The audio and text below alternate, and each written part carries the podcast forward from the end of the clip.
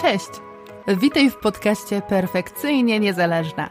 Podcaście dla ambitnych kobiet, które chcą sięgać po więcej, chcą spełniać swoje marzenia i prowadzić życie na własnych zasadach. Jeżeli czujesz, że masz w sobie ogromny potencjał, ale z jakiegoś powodu go nie realizujesz, a zamiast tego urabiasz się po pachy, aby dokończyć własne projekty, ciągle ulepszasz i poprawiasz swoją pracę, aby mieć pewność, że to, co wypuścisz, będzie naprawdę dobre, albo stoisz w miejscu i nie możesz ruszyć z machiną, bo boisz się zrobić pierwszy krok, to cieszę się, że tu trafiłaś, bo ten podcast nagrywam właśnie dla Ciebie. Nazywam się Iwona Adamowicz, jestem psychologiem, coachem, terapeutą i zapraszam Cię w podróż w głąb siebie. Podróż, w której odkryjesz, jak wykorzystać siłę swojego umysłu, by z lekkością realizować swoje plany, osiągać upragnione efekty i poczuć wreszcie prawdziwą niezależność.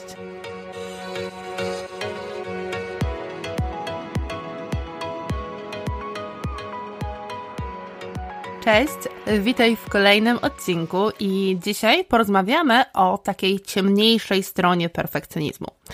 W poprzednim odcinku mówiłam Ci o tym, w jaki sposób, pod postacią jakich problemów perfekcjonizm może objawiać się w naszym życiu, czyli jakie skutki tego perfekcjonizmu my możemy bezpośrednio zauważać i jak może on nam utrudniać życie poprzez te problemy.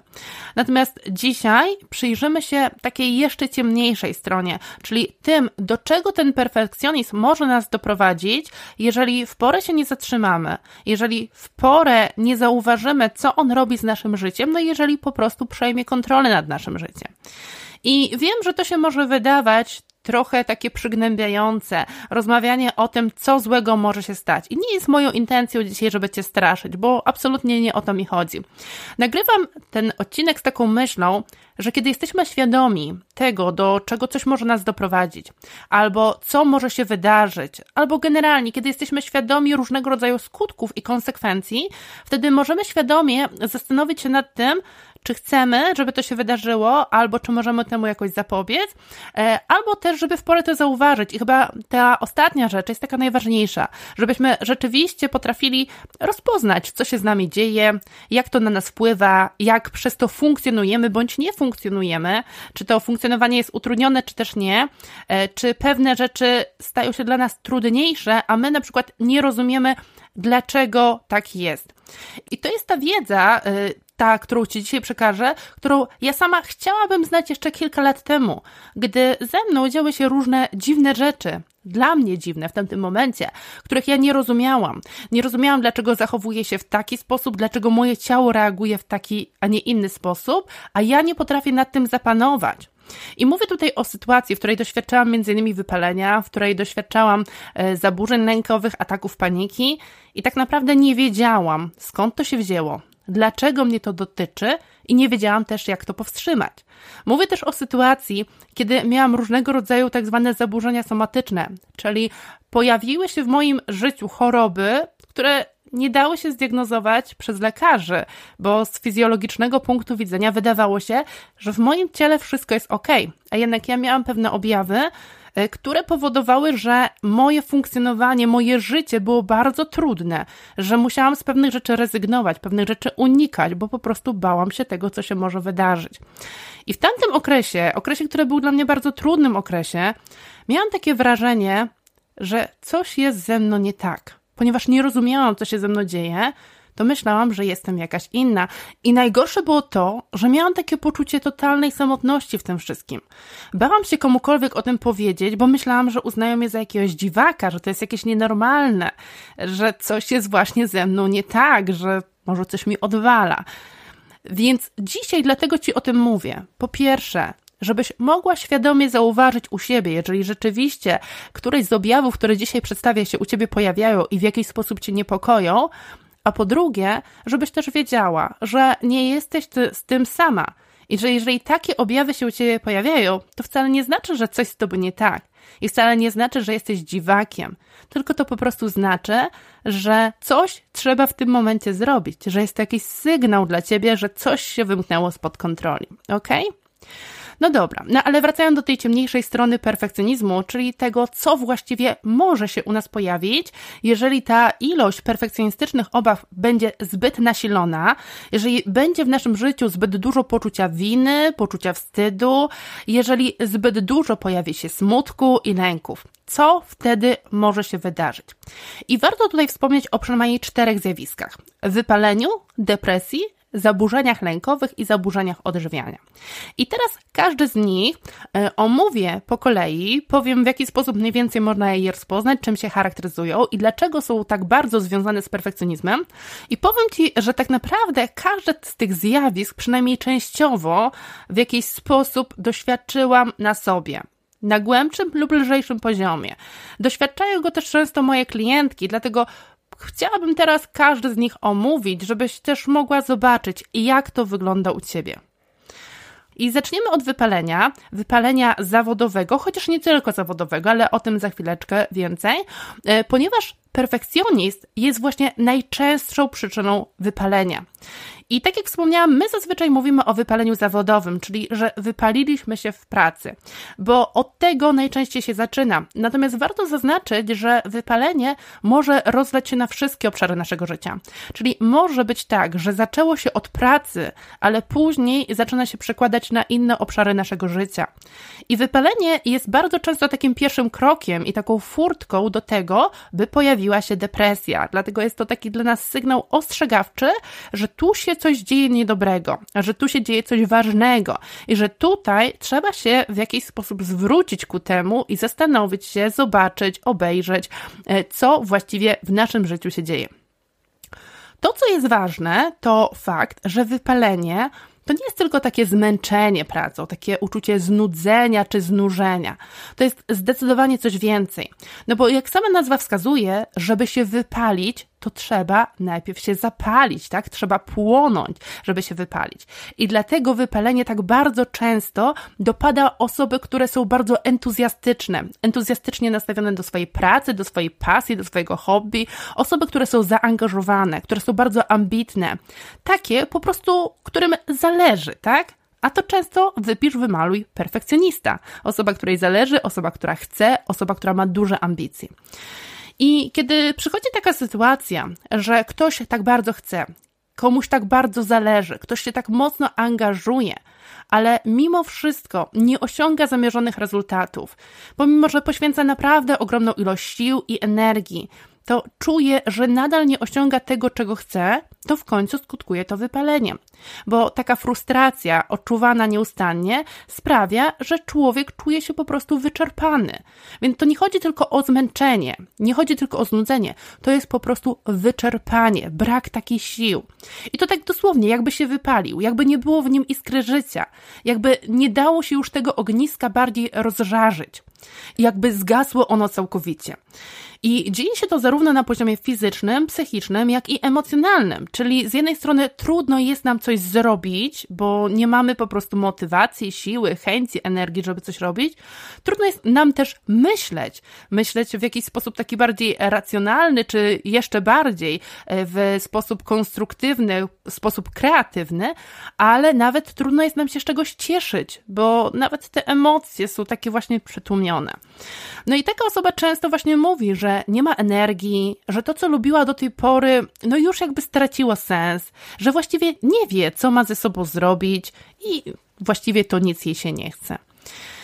I kiedy ja przeżywałam wypalenie zawodowe, to wyglądało to tak, że rozpoczęłam pracę, która wtedy wydawała mi się naprawdę moją ogromną pasją. Ja od dziecka wierzyłam, że mam do tego talent i właściwie myślałam, że to będzie moim głównym zawodem w przyszłości, że tutaj będę się realizować, że to jest moje miejsce na ziemi.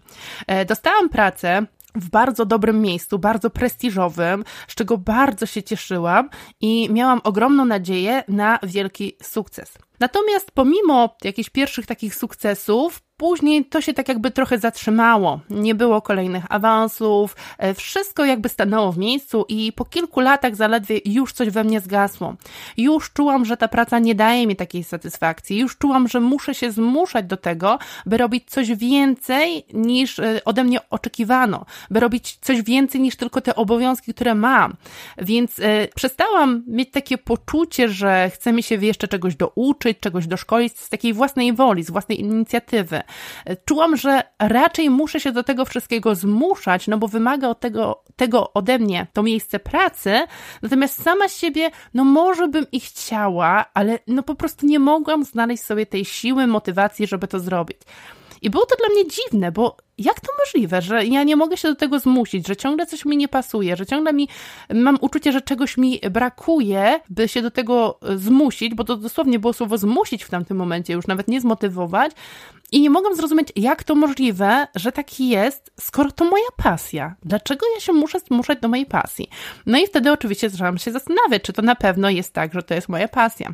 Oczywiście wtedy nie wiedziałam, że przeżywam wypalenie. Dowiedziałam się o tym dopiero kilka czy tam kilkanaście miesięcy później, kiedy studiowałam psychologię i akurat przerabialiśmy temat wypalenia i wtedy sobie zdałam sprawę, że te objawy, które omawialiśmy, rzeczywiście to były te objawy, które występowały u mnie. No i wtedy do mnie dotarło, że właśnie to się ze mną działo.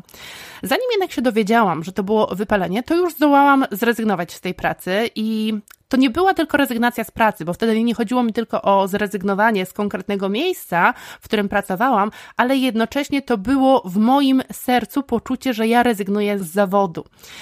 I z jednej strony trochę miałam takiej ulgi, że zrezygnowałam z tego miejsca i z tego zawodu, bo właśnie czułam się już wypalona, ale z drugiej strony czułam się też z tego powodu nieszczęśliwa. A prawda jest taka, że zawód, który od początku był dla mnie ogromną pasją, a pracowałam wtedy jako stylista fryzur, więc zawód bardzo kreatywny i wydawało mi się, że naprawdę tutaj bym mogła szczyty zdobywać, w pewnym momencie zbrzydł mi tak bardzo, że ja nie potrafiłam obciąć włosów nawet własnemu mężowi, bo to zajęcie, kiedy o nim myślałam, przyprawiało mi o jakieś takie bardzo niemiłe emocje, tak, że na zasadzie ojejku, nie chcę, mi się muszę i tym podobne. I kiedy właśnie zrezygnowałam z pracy, zrezygnowałam z zawodu, skończyło się to na tym, że przez wiele takich pierwszych dni po odejściu z pracy przeleżałam praktycznie w piżamie, w łóżku, oglądając jakieś durne brazylijskie seriale i płacząc do poduszki. I było mi smutno, było mi źle, właściwie nie wiedziałam dlaczego. Z jednej strony tłumaczyłam sobie, no przecież już chciałaś, już tego chciałaś, już chciałaś odejść, no to powinnaś się cieszyć. Ale jednak wcale nie było mi dobrze. Właściwie to myślę, że wtedy byłam o krok od depresji i być może ta depresja by nawet mnie dopadła, gdyby nie fakt, że akurat też w tym momencie zaszłam w ciążę, więc znalazłam sobie trochę inny sens w moim życiu, no ale ta depresja też myślę, że wracała do mnie wielokrotnie w moim życiu na przemian z zaburzeniami lękowymi i między innymi silny taki objaw ten depresyjny pojawił mi się po urodzeniu mojego pierwszego dziecka. I jeżeli wracamy tutaj do wypalenia, to warto też zauważyć, że w ostatnich czasach wypalenie zostało bardzo mocno zauważone przez Światową Organizację Zdrowia, ponieważ w 2022 roku uznano je za jednostkę chorobową, co oznacza, że można otrzymać zwolnienie lekarskie z powodu wypalenia. I myślę, że to jest taki ważny krok, dlatego że jak wcześniej wspomniałam, z klinicznego punktu widzenia wypalenie tak naprawdę może być furtką dla rozwoju depresji. Więc jest to taki dobry moment, żeby rzeczywiście się zatrzymać, żeby zauważyć, że coś się z nami dzieje. I jeżeli na przykład właśnie miejsce pracy powoduje, że czujemy się coraz gorzej, no to wydaje się logiczne, że w tym momencie pracownik powinien mieć możliwość pójść na to zwolnienie i od tego miejsca pracy odpocząć, żeby mógł sobie po prostu poradzić z tymi problemami. Oczywiście pod warunkiem, że nie zakończy się to tylko na zwolnieniu, a jednak na również wsparciu, tutaj w szczególności wsparciu osoby z wykształceniem psychologicznym. No ale wracając do wypalenia i do tego, że jest furtką dla rozwoju depresji, to możemy tak bardzo płynnie przejść też do depresji. Depresji, która jest tak naprawdę w dzisiejszych czasach jedną z najpowszechniejszych chorób na świecie. Jeżeli się nie mylę, to teraz cierpi na nią około 350 milionów ludzi na całym świecie, co wydaje mi się bardzo dużo. W samej Polsce mamy około 1,5 miliona chorych. No i w większości są to kobiety. Średnio na jednego mężczyznę chorującego na depresję mamy aż 2 kobiety, więc można by było powiedzieć, że jest to kobieca choroba. I jest to z jednej strony problem taki ogólnoświatowy, ponieważ depresja tak jest bardzo częstym zjawiskiem, bardzo często chorobą, ale z drugiej strony jest to też bardzo trudna sytuacja dla jednostki, dla osoby, która to przeżywa. I jest to o tyle trudne, że tak naprawdę depresja może być bardzo różna i bardzo różnie możemy ją przeżywać. Często jest tak, że trudno nam dostrzec, kiedy się zaczyna. bo z jednej strony może pojawić się bardzo gwałtownie, ale może też rozwijać się bardzo powoli, albo nawet towarzyszyć nam przez całe życie, czy większość naszego życia już od dzieciństwa. Może działać na nas bardzo powoli i tak naprawdę nigdy nie ściąć nas całkowicie z nóg, więc w takiej sytuacji, kiedy jest taka jakby chroniczna, tak? Czyli kiedy jej nasilenie nie jest bardzo wysokie, gwałtowne, a jedynie długotrwałe, to możemy sobie nawet nie zdawać sprawy z tego, że przeżywamy depresję. Depresja jest o tyle trudna, że tak jak wcześniej wspomniałam, ma naprawdę różne oblicza. Może to być taki pojedynczy epizod, który pojawił się w naszym życiu, a mogą być też ciągle nawracające objawy, czyli na zasadzie, że są momenty, kiedy jest lepiej i momenty, kiedy jest gorzej. Może być takie bardzo lekkie zaburzenie, że w ogóle właśnie nie zauważamy, mówimy tylko, o, mam obniżony nastrój, a może być tak silna i ostra postać, że uniemożliwia nam dalsze życie, która na przykład wywołuje myśli, czy też nawet próby samobójcze. Często ze zdziwieniem odkrywamy, jak bardzo zróżnicowane przeżycia mogą okazać się częścią depresji i często nie zdajemy sobie sprawy z tego, że niektóre z objawów, które mamy w życiu, mogą na tą depresję wskazywać. I dlatego ja teraz wymienię zaledwie kilka z takich objawów, żeby łatwiej Ci było sprawdzić, czy być może któraś z tych oznak występuje u Ciebie. No i jeżeli występuje, no to oczywiście z jakim nasileniem, bo to też ma ogromne znaczenie. Więc co należy do tych objawów? Należy do nich m.in. takie częste uczucie smutku, obniżony nastrój, czy też przesadne reakcje, na przykład nagłe wybuchy płaczu, czy niekontrolowana złość, gniew, smutek. I chodzi oczywiście o takie momenty, że tego smutku, czy też ten obniżony nastrój są albo przez dłuższy czas, albo one są naprawdę silne i takie przesadne. Tutaj też zwrócimy uwagę na częste odczuwanie emocji wstydu i poczucia winy. I tutaj jeżeli chodzi o wstyd, to jeśli słuchałaś poprzednie moje odcinki i wspominałam już o tym, że wstyd to też jest emocja, poczucie winy poza tym też, która bardzo często właśnie w perfekcjonizmie się pojawia. Więc tu jest to połączenie emocji wstydu z perfekcjonizmem i z depresją. Może występować też drażliwość, taka trudność w podejmowaniu decyzji i w koncentracji, czyli bardzo trudno jest nam nad czymś pomyśleć, bardzo trudno się zastanowić, możemy czuć się tacy rozkojarzeni. Może być brak zainteresowania czynnościami, które do tej pory przynosiły nam przyjemność, czyli tutaj dość podobnie jak w przypadku wypalenia. Możemy też unikać towarzystwa innych osób, a nawet się izolować i to nawet osób, które są nam bardzo bliskie. Możemy mieć takie poczucie, że chcemy być ciągle sami. To, co się może też pojawić, to samokrytycyzm, niska samoocena, takie poczucie bezwartościowości, że ja nic nie znaczę, że jestem beznadziejna, że dla nikogo się nie liczę, nikt mnie nie kocha i w tym właśnie mogą się pojawić myśli lub próby samobójcze. Może się pojawić bezsenność albo nadmierna senność, czyli takie uczucie, że ciągle jestem zmęczona, że pomimo, że bardzo dużo śpię, ten sen nie daje mi odpoczynku. Mogą się pojawić też dolegliwości somatyczne, czyli różne reakcje fizjologiczne naszego organizmu, mogą to być różnego rodzaju bóle, czy też choroby, które nie reagują na leki, albo właśnie które są trudne do zdiagnozowania przez medycynę. I może się też pojawić smutek związany z przyszłością, z takim lękiem o przyszłość albo z takim nawet niewidzeniem przyszłości, widzeniem w czarnych barwach przyszłości albo w ogóle niewidzeniem, czyli na zasadzie, że w ogóle sobie nie potrafię wyobrazić, jakby miała wyglądać moja przyszłość.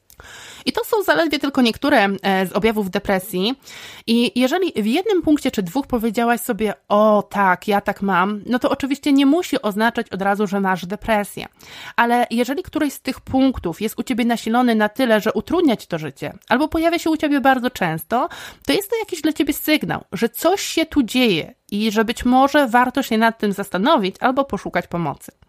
Nie wiem też, czy zwróciłaś uwagę na to, jak wiele z tych punktów, które przeczytałam, z tych objawów, jest bardzo podobnych z tym, co odczuwa właśnie toksyczny perfekcjonista. Między innymi pojawia się przecież samokrytycyzm, który w perfekcjonizmie występuje bardzo często, niska samoocena, poczucie bezwartościowości, trudność w podejmowaniu decyzji, czy też właśnie to częste odczuwanie wstydu i poczucia winy, o którym już wspomniałam, co bardzo mocno charakteryzuje właśnie perfekcjonistę toksycznego.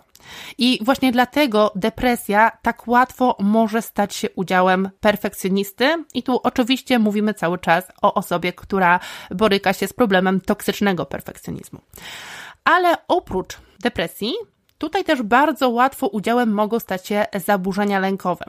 I prawda jest taka, że to jest tak naprawdę klątwa perfekcjonisty, bo z jednej strony przeżywa bardzo dużo smutku, rozczarowań, wstydu, poczucia winy, czyli takich emocji, które są silnie związane z depresją, ale z drugiej strony nosi w sobie też ogromną ilość lęków i obaw, które są silnie związane właśnie z zaburzeniami lękowymi.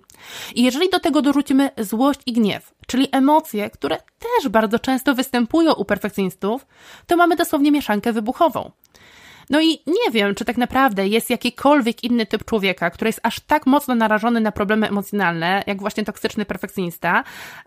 Nie wiem, czy jakikolwiek inny typ człowieka tak bardzo musi na siebie uważać w pewien sposób i wiem, że to się może wydawać przykre, szczególnie jeżeli jesteś już tego świadoma, że jesteś perfekcjonistką. Być może zrobiłaś test, czy jesteś księżniczką perfekcjonizmu i tam wyszło, że rzeczywiście jesteś perfekcjonistką i kiedy tego słuchasz, być może jest Ci przykro, być może jest to trochę dołujące dla Ciebie, być może w jakiś sposób Cię przybija. Dlatego chciałabym tutaj przypomnieć, bo nie o to mi chodzi, żeby teraz w jakiś sposób Cię zasmucać, tak, czy dobijać. Chciałabym przypomnieć, że z toksycznego perfekcjonizmu możemy przejść do perfekcjonizmu praktycznego, tak?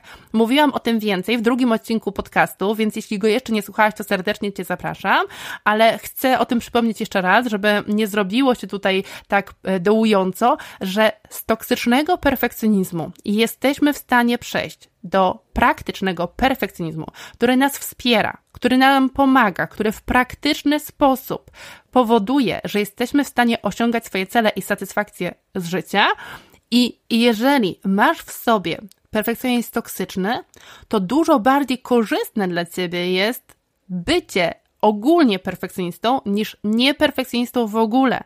Czyli fakt, że toksyczny perfekcjonizm towarzyszy Ci w życiu, nie musi Cię skazywać na to wszystko, o czym dzisiaj mówię, bo wystarczy, że tak zdecydujesz i wystarczy, że zaczniesz coś z tym robić i możesz przejść do perfekcjonizmu praktycznego, a bycie perfekcjonistą praktycznym jest dużo lepsze niż bycie nieperfekcjonistą. Ok? Mam nadzieję, że to troszkę Cię podniosło na duchu, że dodało Ci nadziei, no i że dzięki temu ten odcinek nie będzie taki mocno dołujący, bo tak jak powiedziałam, to nie jest moją intencją. No dobrze, ale wracając do zaburzeń lękowych, bo wspominałam Ci na początku tego odcinka, że ja sama w pewnym momencie swojego życia zmagałam się z różnego rodzaju lękami, tak? Właśnie otrzymałam taką diagnozę, że są to zaburzenia lękowe, pojawiły się również u mnie ataki paniki i chciałabym Ci tutaj właśnie powiedzieć z mojego doświadczenia, że to jest coś, czego tak naprawdę człowiek nikomu nie życzy. Bo pomimo, że lęk jest naturalną, a nawet bym powiedziała, że potrzebną emocją w życiu każdego człowieka i tak naprawdę on towarzyszy nam stale, w bardzo różnych sytuacjach, to kiedy jednak zaczyna wymykać się nam spod kontroli i kiedy zaczyna władać w jakiś sposób naszym życiem, naszym zachowaniem, to jest to jedna z najbardziej dręczących i obezwładniających emocji. Takie jest moje osobiste zdanie. Bo tak naprawdę pod wpływem lęku człowiek potrafi zrobić rzeczy, o których w ogóle by wcześniej nie myślał, że byłby w stanie je zrobić. Albo potrafi zrezygnować z czegoś, co jest dla niego naprawdę ważne i z czego wcale by nie chciał rezygnować. I żeby było łatwiej zrozumieć, o co mi tutaj chodzi, to wyobraźmy sobie osobę, która jest chora na arachnofobię, czyli lęk przed pająkami. I wyobraźmy sobie, że ta osoba siedzi w pokoju, ale przy drzwiach, przy wyjściu z tego pokoju nagle pojawił się pająk i tam siedzi. I lęk przed tym pająkiem może być tak silny, że ta osoba, która siedzi w tym pokoju, może siedzieć nawet, nie wiem, 2, 3, 4 godziny nieruchomo, nie wychodząc z tego pokoju, ponieważ tak bardzo obawia się tego pająka. I będzie tam siedziała i czekała, aż ktoś przyjdzie i coś z nim zrobi, bo po prostu tak bardzo obezwładni ją lęk i sprawi, że przestanie logicznie myśleć. Bo gdyby myślała logicznie, to by mogła pomyśleć, kurczę, przecież on jest taki mały, ja jestem duża, przecież mogę go, nie wiem, zabić kapciem, czy cokolwiek takiego. Przecież mogę przejść obok i nic mi nie zrobi. Ale u tej osoby w głowie już się pojawiają zupełnie inne myśli i zupełnie inne obrazy tego, co mogłoby się wydarzyć. Staje się sparaliżowana i to nie tylko pod względem tego, co się pojawia w głowie, pod względem myśli, ale też pod względem ciała, ponieważ ciało zaczyna być albo zesztywniałe, albo pojawia się gęsia skórka, albo na zmianę ciepło, zimno, jakieś poty i tym podobne. Więc nie dość, że pojawiają się różnego rodzaju myśli i obrazy w głowie, to jeszcze ciało zaczyna się w taki sposób zachowywać, no i ta osoba nie może nad tym zapanować. I mimo, że wydaje się, że kurczę, to tylko pająk, czego tutaj się tak bać, to dla tej osoby to przeżycie jest naprawdę bardzo mocne i bardzo głębokie. I chciałabym zwrócić uwagę na to, że każdy z nas zupełnie inaczej przeżywa lęk. I jedne osoby będą go przeżywały w taki sposób, że wyrażają go mocno na zewnątrz, a inne będą go przeżywały tylko i wyłącznie w sobie. Lęki generalnie to jest temat, który myślę, że będziemy zdecydowanie mocniej pogłębiać, dlatego że to jest coś, co jest w życiu perfekcjonisty bardzo ważne. W życiu perfekcjonisty nieustannie występują lęki, no bo toksyczny perfekcjonizm przecież oparty jest właśnie na perfekcjonistycznych obawach, czyli lękach. Więc na pewno będziemy pogłębiać ten temat jeszcze bardziej, ale dzisiaj chciałabym tylko zwrócić na to uwagę, żebyś mogła zobaczyć, sprawdzić u siebie, czy są w Twoim życiu jakieś takie chwile, w których rezygnujesz z czegoś pod wpływem lęku, albo że nie podejmujesz jakichś działań właśnie z powodu lęku, z czegoś być może się wycofujesz, albo właśnie coś robisz, dlatego, że się czegoś boisz, a inaczej byś tego być może nie zrobiła. Zauważ, jak to wygląda u Ciebie, zauważ, jakie objawy wtedy odczuwasz i to nie tylko te w głowie, ale też w ciele, bo to jest bardzo ważna informacja dla Ciebie, bardzo ważny sygnał. A to, co się może dziać, no to tak jak wcześniej wspomniałam, z jednej strony mogą być różnego rodzaju myśli w głowie, że czegoś się boisz, że co się stanie, że jak ta przyszłość będzie wyglądać na przykład, albo że ktoś Cię wyśmieje, że ktoś Cię odrzuci, ale z drugiej strony mogą się pojawić też różne rzeczy w ciele, czyli na przykład możesz czuć spięcie, możesz mieć różnego rodzaju dreszcze, zaciśnięty żołądek, jakiś niespokojny oddech, może być przyspieszone bicie serca.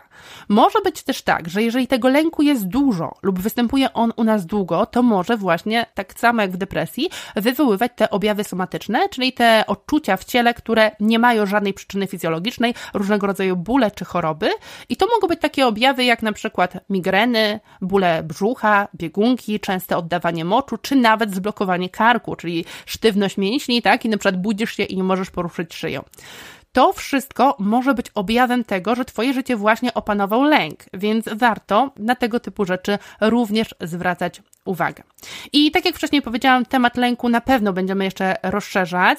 Od strony praktycznej przyjrzymy mu się na pewno więcej na grupie na Facebooku Perfekcyjnie Niezależna, do której Cię serdecznie zapraszam, jeżeli jeszcze Cię tam nie ma. A na koniec dzisiaj chciałabym powiedzieć jeszcze kilka słów o zaburzeniach odżywiania, ponieważ zaburzenia odżywiania są bardzo silnie związane z perfekcjonizmem. Właściwie można powiedzieć, że perfekcjonizm od bardzo dawna już w psychologii jest traktowany i opisywany jako taka centralna cecha zaburzenia odżywiania i odgrywa on kluczową rolę w rozwijaniu się problemów związanych z jedzeniem.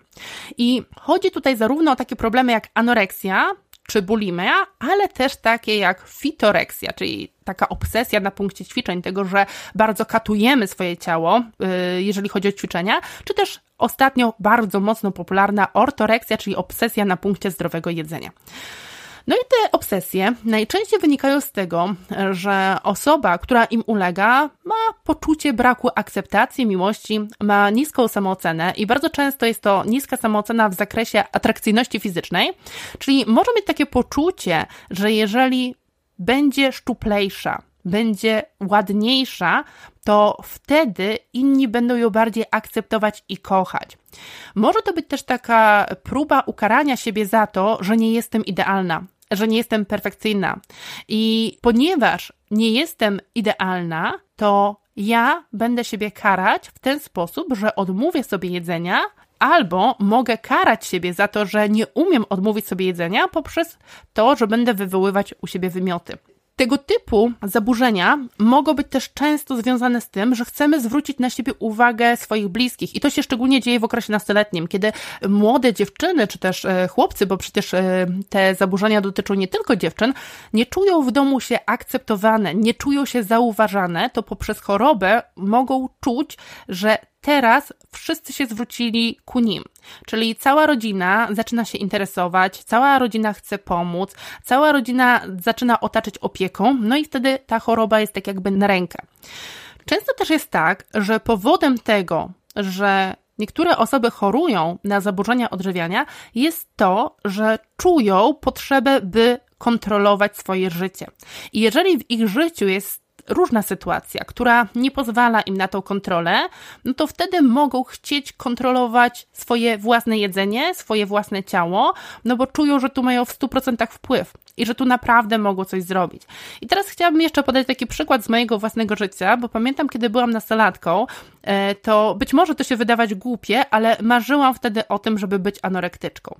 I wiem, tak jak powiedziałam, to może się wydawać głupie, jak można w ogóle mieć takie marzenia, natomiast mi się wtedy wydawało, że to jest coś, bo kiedy myślałam o takiej anorektyczce, to myślałam o osobie, która ma nad sobą taką kontrolę nad swoim ciałem, nad swoim jedzeniem, że to było dla mnie coś godne podziwu, że w ogóle można mieć taką kontrolę. Patrzyłam na te osoby i sobie myślałam, jak one mogą tak dać radę, nic nie jeść lub jeść tylko odrobinkę. I wydawało mi się, że żeby to zrobić, trzeba mieć ogromną siłę woli.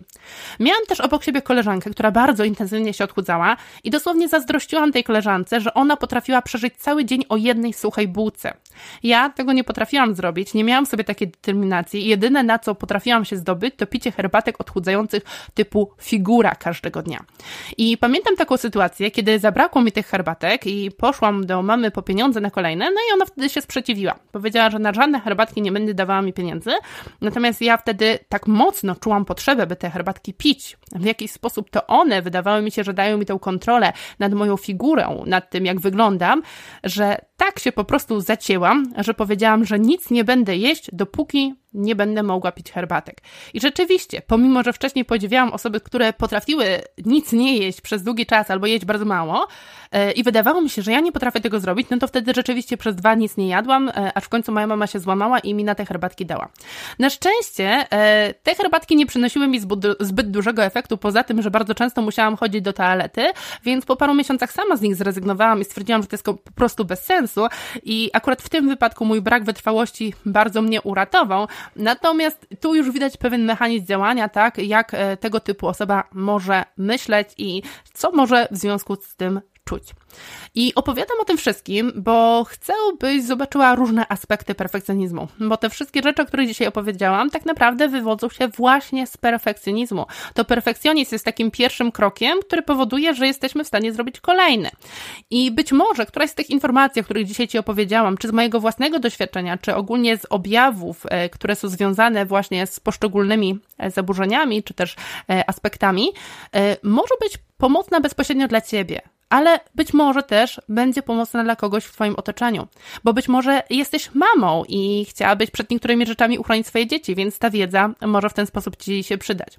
I ja wiem, że ten odcinek może zabrzmiał trochę tak patetycznie, może miał trochę taki smutny wydźwięk i chcę, byś wiedziała, że moim celem absolutnie nie było to, żeby Cię straszyć.